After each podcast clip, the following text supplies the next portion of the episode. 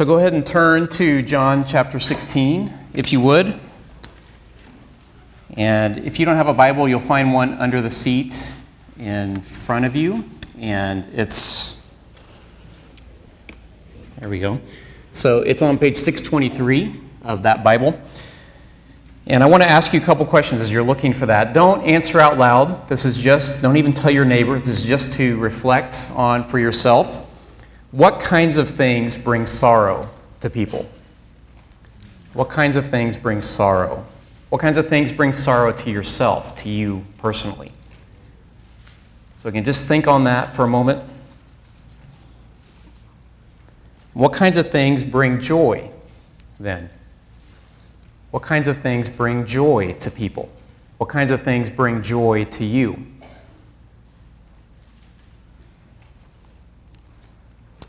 I know it's hard not to answer out loud or to tell your neighbor. You're doing a good job of that. So, is it possible? Last question: Is it possible that the same thing can produce joy and sorrow?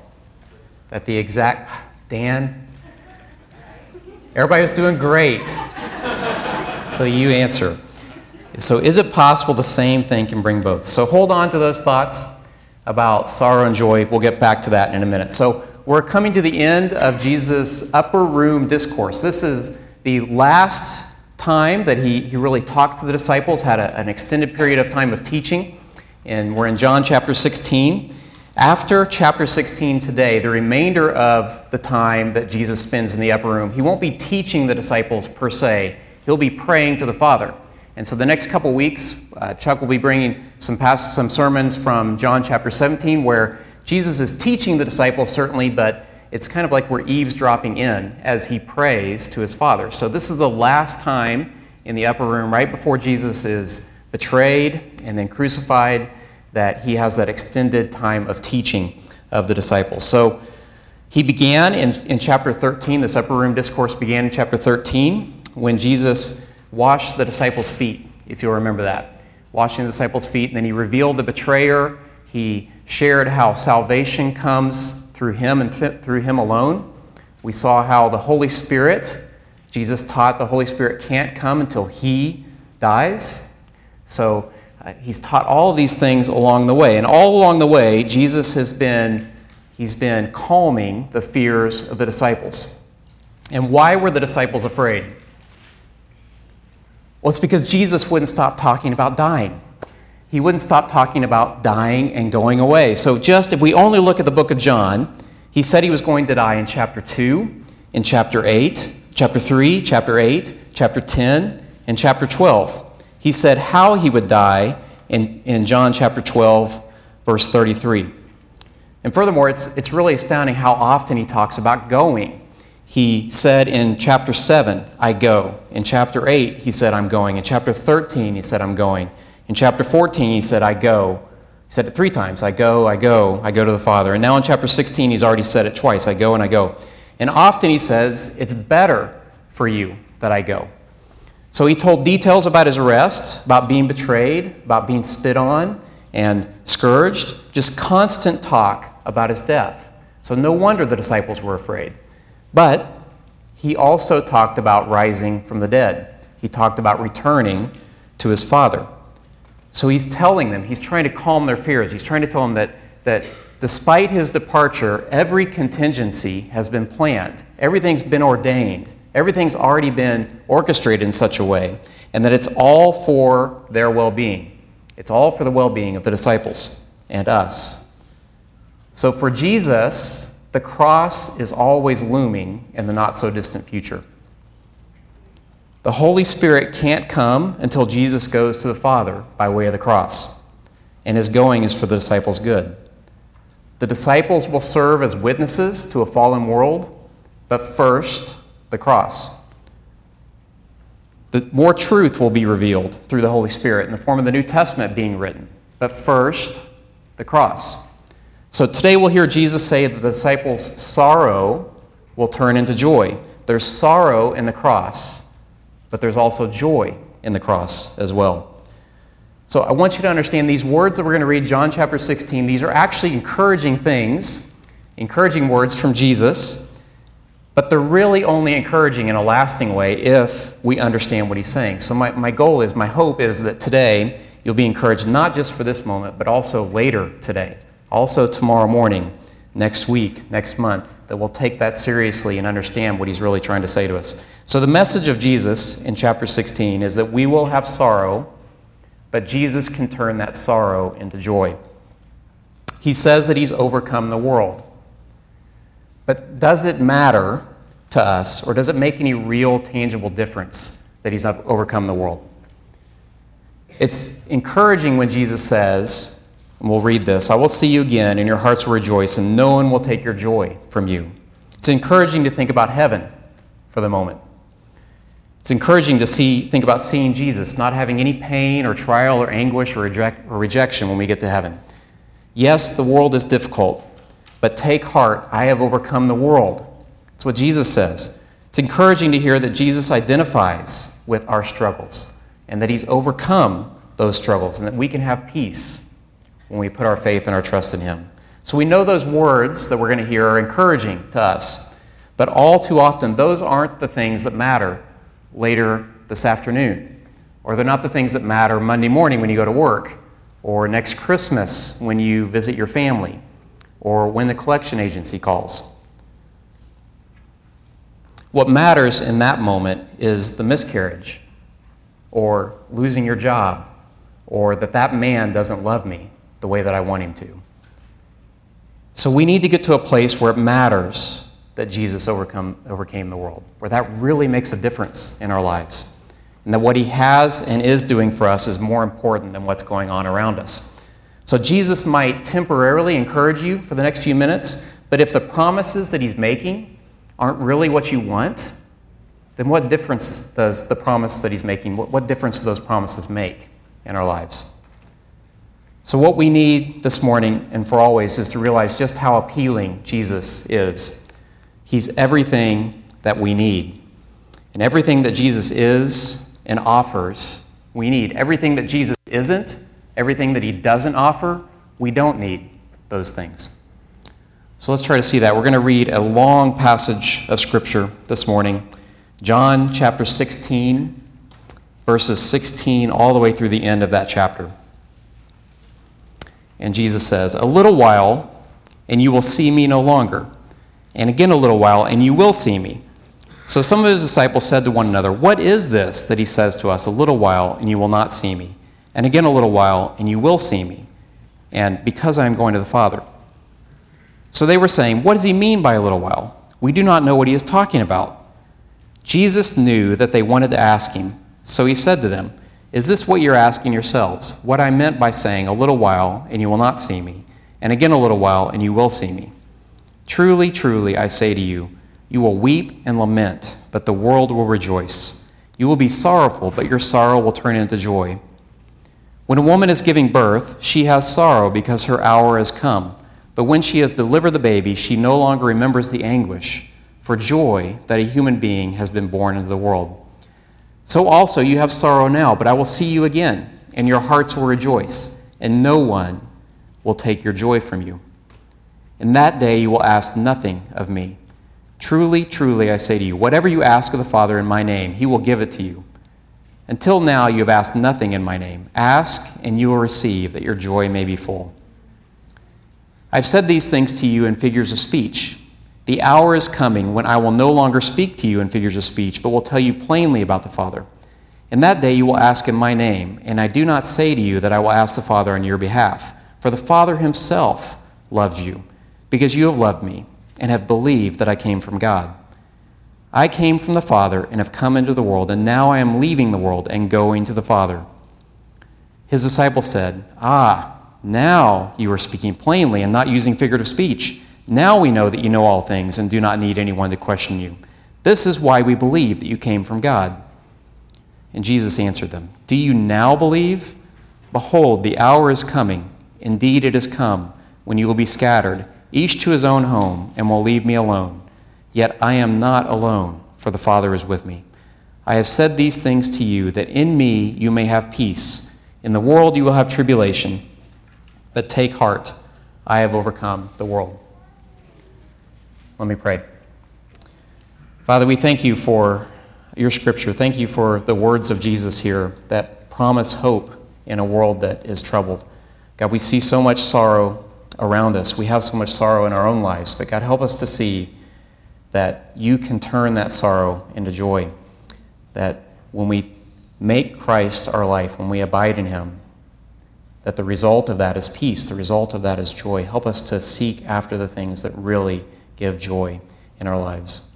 We pray these things in Jesus' name. Amen. So there's a couple of things that I, I want us to see before we, we move towards understanding what Jesus is talking about regarding sorrow turning into joy. So these are things that will hopefully help us to see how attractive Jesus is, how appealing Jesus is, how much better he is than anything else that we have in life. The sermon series is titled Christ, Our Life. So we have a basis on which to believe that and stand on that truth just from this passage today. So the first thing we need to see as we recognize how appealing Jesus is is that Jesus knows us. And what's more is that Jesus loves us. So Jesus is viewing everything, as I said earlier, from the perspective of the cross. The cross is coming.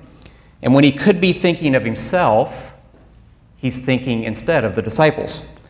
He realizes the fear, he realizes the confusion, he realizes the grief that they're facing. They're not really ready for his coming death. We'll, we'll talk more about this in just a moment, about how well he knows us in a minute. But for now, just realize that he doesn't answer their question. In verses 17 and 18, he answers their need. Their question is, What does it mean, Jesus, that we won't see you and then we will see you? And Jesus doesn't answer them. What he offers, though, is better. He offers reassurance. He reassures them in their fear and their confusion. So they need that more than they can even form the right words to, to express what they want or what they need from him. So for now, trust that this passage shows that Christ should be our life because he knows and loves us intimately and deeply. He knows what we need even when we can't voice that ourselves. Second, Jesus is appealing to, get, to us because he knows the future. In just this short passage, we see that he knew that there would be weeping and lamenting, but that it would turn to joy. And that happened, right? He said the disciples would scatter and that Jesus would be left alone.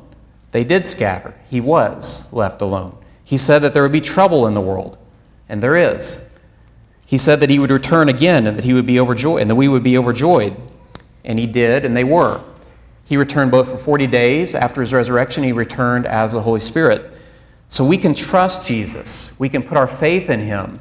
We can believe him and take him in his word. We can make Christ our life because Jesus knows the future as well. And third, Jesus is appealing to us because he always keeps his promises. And the promises he makes are really just astounding when we think about it. we have already seen that he promised heaven and that we would, he would come and take his believers there. He promised that we'd have all the resources of heaven at our disposal. He promised he would send the Spirit of truth to us. He promised that he would return to us again, that we would dwell with the Father.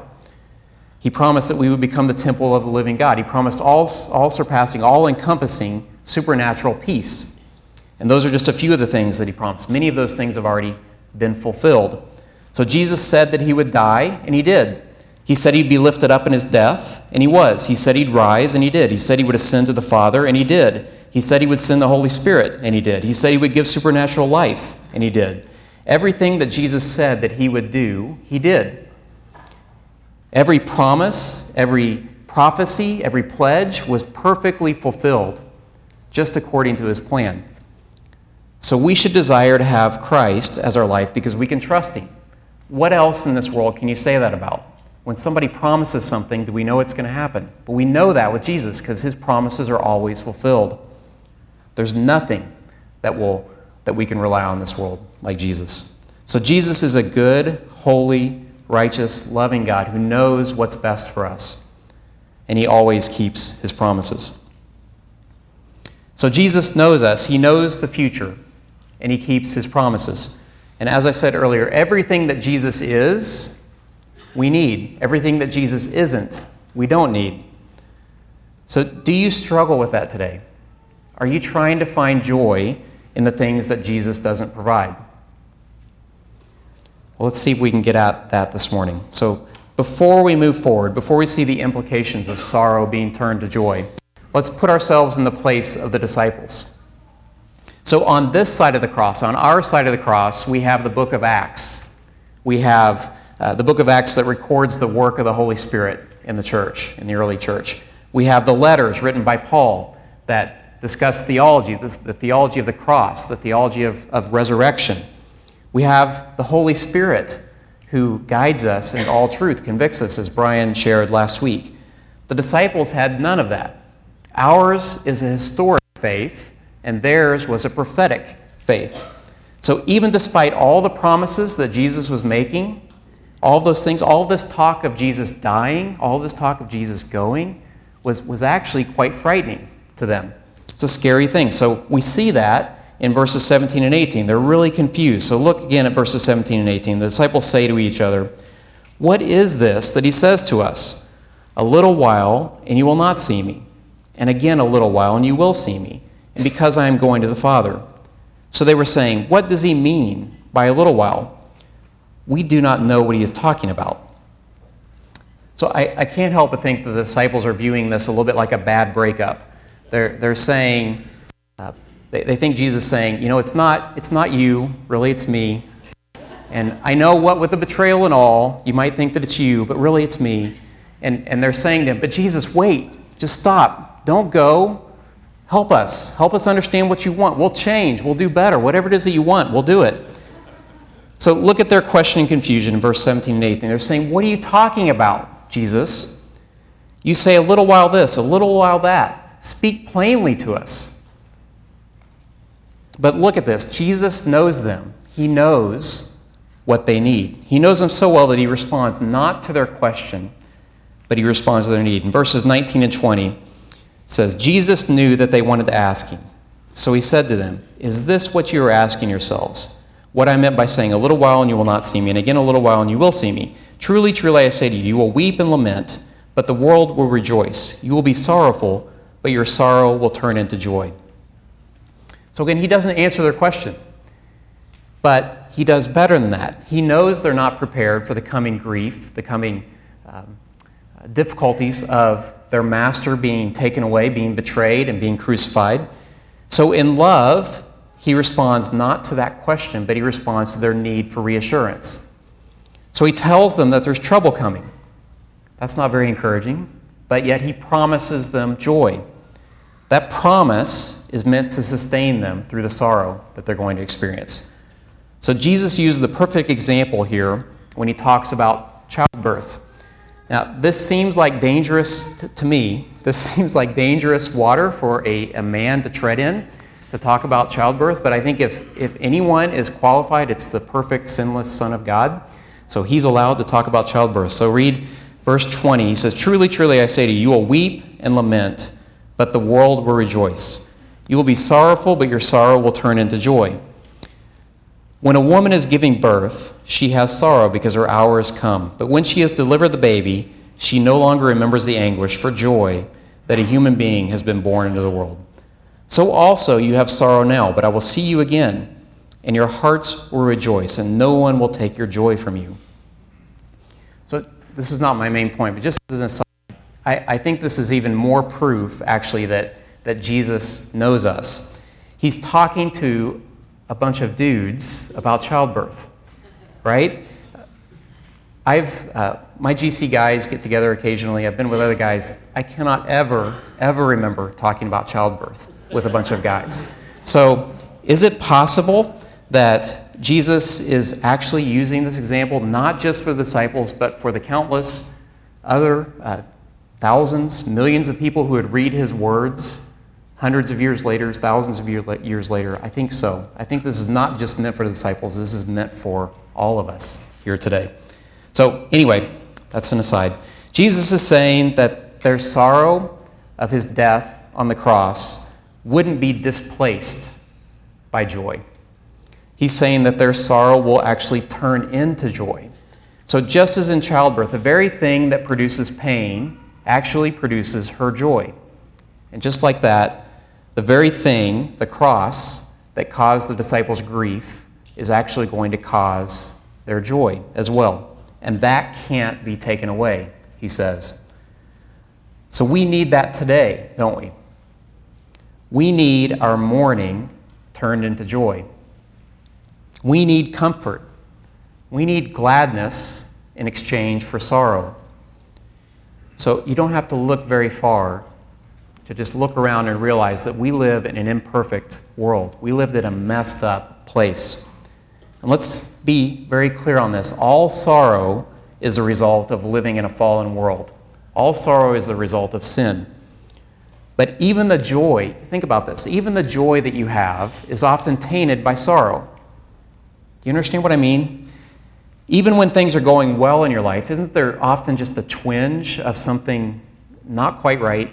Don't you just feel like maybe the other shoe is going to drop? Uh, something bad is right around the corner? Doesn't it often feel like there's something better that's out there? Even when you're in the midst of joy, there's something better for us out there. We know that, but right now we're in the midst of sorrow. So we need to have a promise, just like the disciples, we need to have a promise that sustains us through our sorrow. So sometimes God doesn't answer our questions either, does He? Have you ever prayed and asked God for an answer and He doesn't answer the question that you want?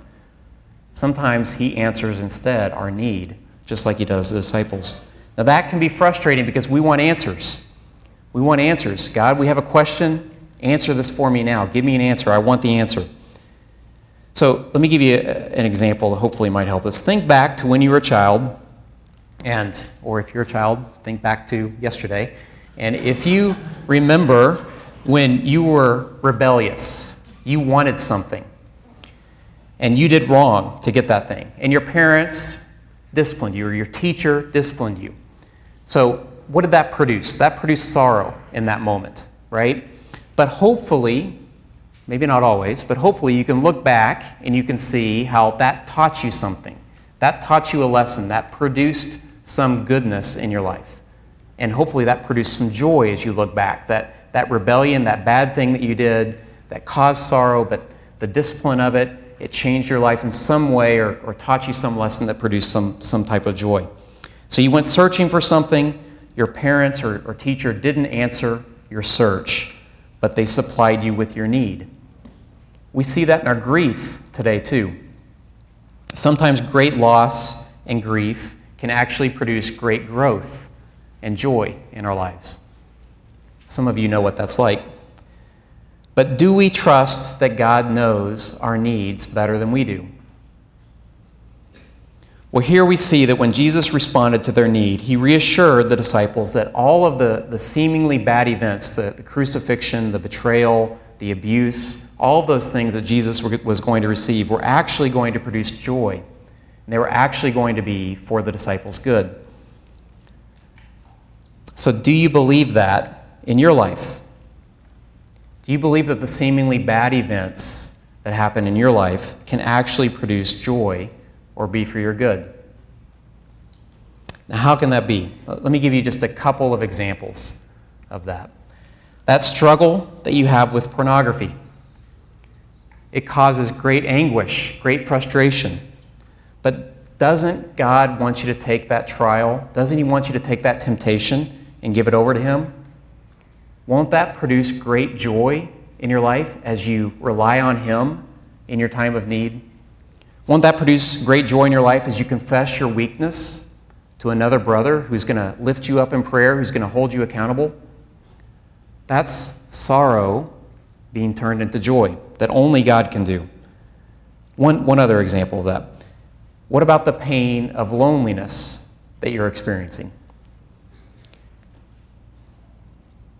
Maybe you feel you've been rejected by someone and that you'll never be married. Maybe you're married right now and you still feel horribly lonely. Now, that's sorrow to be in that, that situation, that experience. But God so much wants to be bigger to you, bigger than your loneliness. He wants you to focus on Him. He wants to be the rock or the anchor in the storm of your life in the midst of that loneliness. So rather than you focusing solely on your circumstances or on your experiences, He wants you to focus on Him. What joy you'll experience in your life when you see that this trial of loneliness, this sorrow, actually can bring you closer to God. So think for just a moment. I mentioned pornography and loneliness. Think back to what I asked you at the very beginning about what causes sorrow in people's lives or what causes sorrow in your life.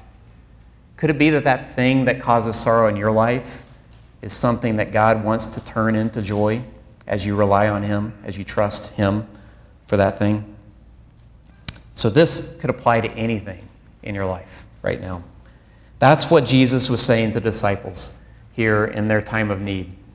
They had questions, they wanted answers, and Jesus didn't answer their question, He answered their need. So, one other thing that I want us to notice joy is always linked to something else. Joy is always linked to something else. Joy doesn't exist on its own in Scripture. It's always connected to something. So let me give you just a couple of examples, a couple of recent examples in Scripture. So if we go back just to what for us is three or four weeks ago when Pastor Chuck preached, preached this passage, or if you turn back your page or your, your Bible one page, or if we look at it from the disciples' perspective, this is just a few minutes ago when Jesus said this. John chapter 15, verses 9 through 11. Jesus said, As the Father has loved me, so have I loved you. Abide in my love. If you keep my commandments, you will abide in my love, just as I have kept my Father's commandments and abide in his love. These things I have spoken to you, that my joy may be in you, and that your joy may be full.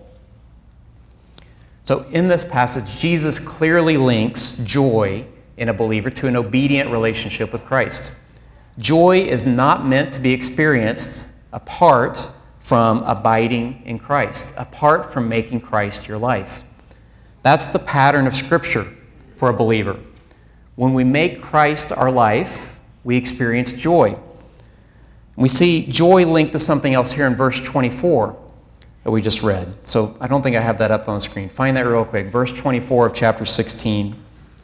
Jesus says, Until now you have asked nothing in my name. Ask and you will receive, that your joy may be full. So here, joy is linked to faithfully praying in the Father's name or in Jesus' name. So, what's the implication here about joy being linked to other things in the believer's life? Well, joy is not an independent emotion. It's not unconnected with other aspects of our lives as believers. So, a believer shouldn't expect to be showered with joy from God irrespective or apart from their relationship with Christ. But how often are we angry with God? Or how often are we disappointed or deluded because God's not giving us the desires of our heart? He's not giving us what we want. He's not showering us with those things. He's not giving us that, love, that loving romantic relationship, or He's not giving us that obedient child, or He's not giving us that job that we really want, or He's not giving us that child. So we feel, because of that, we feel like the Christian life is a lie. But the believer who simply expects joy to come down from the sky in the form of whatever their heart desires, regardless of their prayer life, regardless of whether they're abiding in Christ or making Christ their life, they're simply misguided. So I wonder how many of us, believers here today, are, are expecting joy apart from making Christ our life, are expecting joy apart from abiding in Christ. So many, I would suspect, in this room are searching for joy, but we're not finding it. We live lives of emptiness, lives that have little lasting joy. And because we're searching for joy for, for the, from the world, joy from people, or joy from things, and we're not abiding in Christ. We're not searching for the joy in the things that He provides us. And the reason that we live with little joy, the reason that God doesn't seem to answer the prayer that we throw up of God, give me this, or God, give me that, or God, make me joyful, is because God knows what you really need. He's not answering that question of give me this or give me that. He knows what you really need. What you really need is Him. What we really need is Him. So, the reason the disciples had joy, even in the midst of great persecution, even to death, was because they abided with the Holy Spirit. Their priority and focus in life was on God. Their joy didn't leave when Jesus ascended to heaven.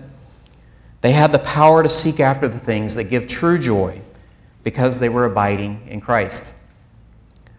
So I asked this question earlier What brings joy to your life? If you want a quick test of your spiritual life, I think that's a great question to ask. What brings joy? So, if a desire to make Christ your life, or if a loving relationship with Him is the, the basis or the foundation for the answer to that question, then you're, you're fulfilling Jesus' expectations of you. But if you find obedience to Christ to be difficult, not just difficult, but if you find obedience to, to Christ to be something that it's so difficult that you just push it aside, you don't even think about it, it doesn't matter to you. If you have very little to no quality time with God, or if the only overtly spiritual life you have is on Sunday mornings or some evening with your gospel community, then your check spiritual engine light ought to be flashing right now on your dashboard. Nothing will feed your soul. Nothing will complete your joy more than a deeper awareness of the Father's love for you. So notice how Jesus finished his teaching disciples with verse 33. He said, I have said these things to you that in me you may have peace. In the world you will have tribulation, but take heart, I have overcome the world. So everything that Jesus has said to the disciples in the upper room had one purpose, and that was to give them peace. Now, he began the bulk of his teaching, the disciples in the upper room, with John chapter 14, verse 1. And he said, Let not your hearts be troubled. Believe in God, believe also in me.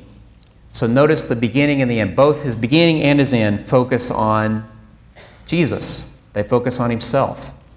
Both promise a messed up world, but both promise peace in that messed up world as we put our faith and trust in Christ.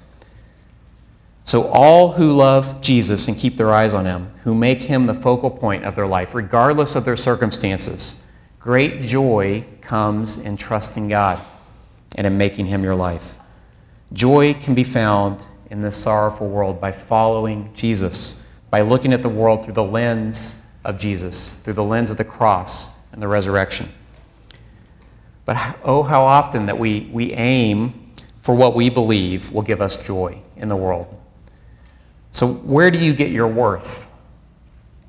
Where does your value come from? Is it in your child? Is it in whichever man loves you? Is it in what job you have?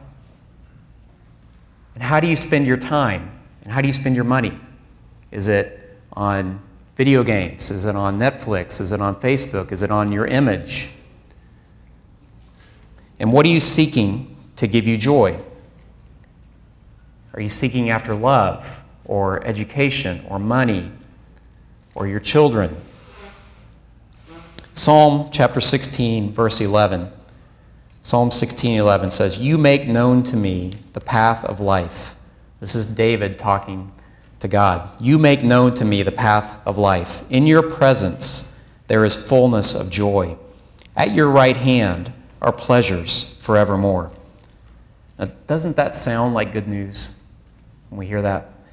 Fullness of joy and pleasures forevermore are found in Jesus.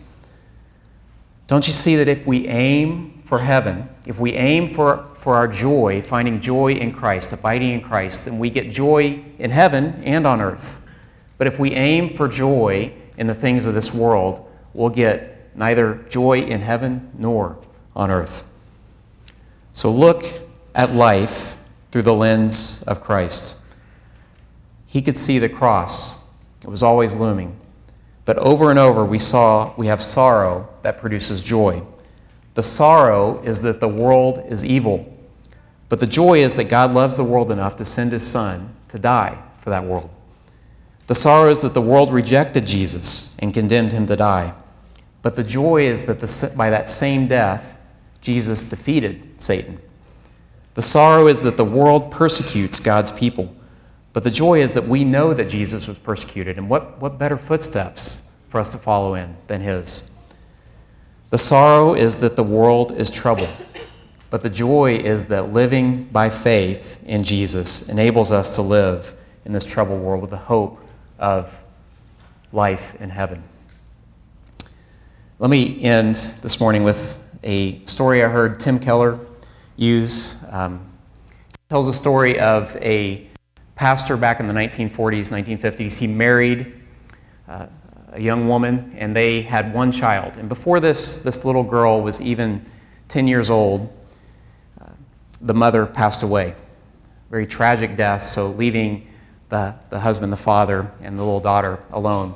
And so the father was trying very hard to help the little girl make sense of, and help himself make sense of why uh, this woman, why his wife, why the mother had, had passed away. So one day, they were walking along a busy street, city street. They crossed the street, and a truck almost hit them. And the little girl, of course, was very scared. And so the dad scooped her up and was trying to comfort her. And he had this, this great idea. And he, he said to her, You know how we're very sad about your mother dying? And she said, Yes, yes, we're very, very sad. And he said, Well, let me ask you, did the truck hit you? And she said, No. And he said, Well, what hit you? And she stopped and she thought for a moment. She said, It was just the shadow. Just the shadow of the truck hit me. And he said, Well, what hit your mother? And she looked at him and didn't understand what he was saying. And he answered for her. He said, It was just the shadow of death that hit your mother. Because the shadow of death hit your mother, we know that death hit Jesus. And because death hit Jesus, it's only the shadow of death that hits us. So all this sorrow that we go through is just the shadow of death. And that shadow of death is just our entrance into glory when we get to spend all of that time with God. So the battle has been fought, and the victory has been won, and Jesus has overcome. We have joy when we live for Christ, when we seek to abide in Him, when we make Christ our life, and when we see through the lens of the cross, when we see through the lens of His resurrection and His coming return. Let me pray. Father, I thank you for